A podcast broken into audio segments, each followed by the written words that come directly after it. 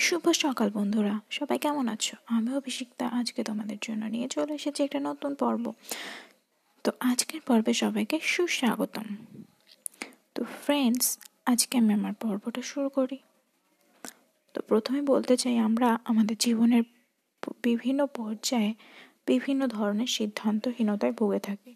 আর এই সময় আমরা প্রচণ্ড পরিমাণে স্ট্রেসে থাকি। এমনকি আমাদের ডিপ্রেশন ঘিরে ধরে। এবং এই সিদ্ধান্তহীনতা হীনতায় ভোগার কারণে আমরা বিভিন্ন সময় বিভিন্ন লোকের কাছ থেকে হেল্প চেয়ে থাকি। এবং তখন কি হয়, সেই লোক বা সেই ব্যক্তি আমাদেরকে তার ইচ্ছে মতো সিদ্ধান্তটা জানিয়ে দেয়। এবং সেই সিদ্ধান্তটা আমাদের মনোভূত হচ্ছে কি না সেটা ভাবারও চেষ্টা করি না আমরা। কিন্তু পরবর্তীতে কী হয়, এই সিদ্ধান্তটাই আমাদের আফসোসের কারণ হয়ে দাঁড়ায়।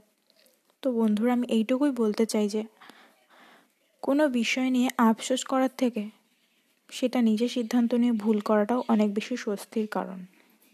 তো কখনোই অন্যের সিদ্ধান্তের ওপর ভরসা করে কোনো কাজ করো না।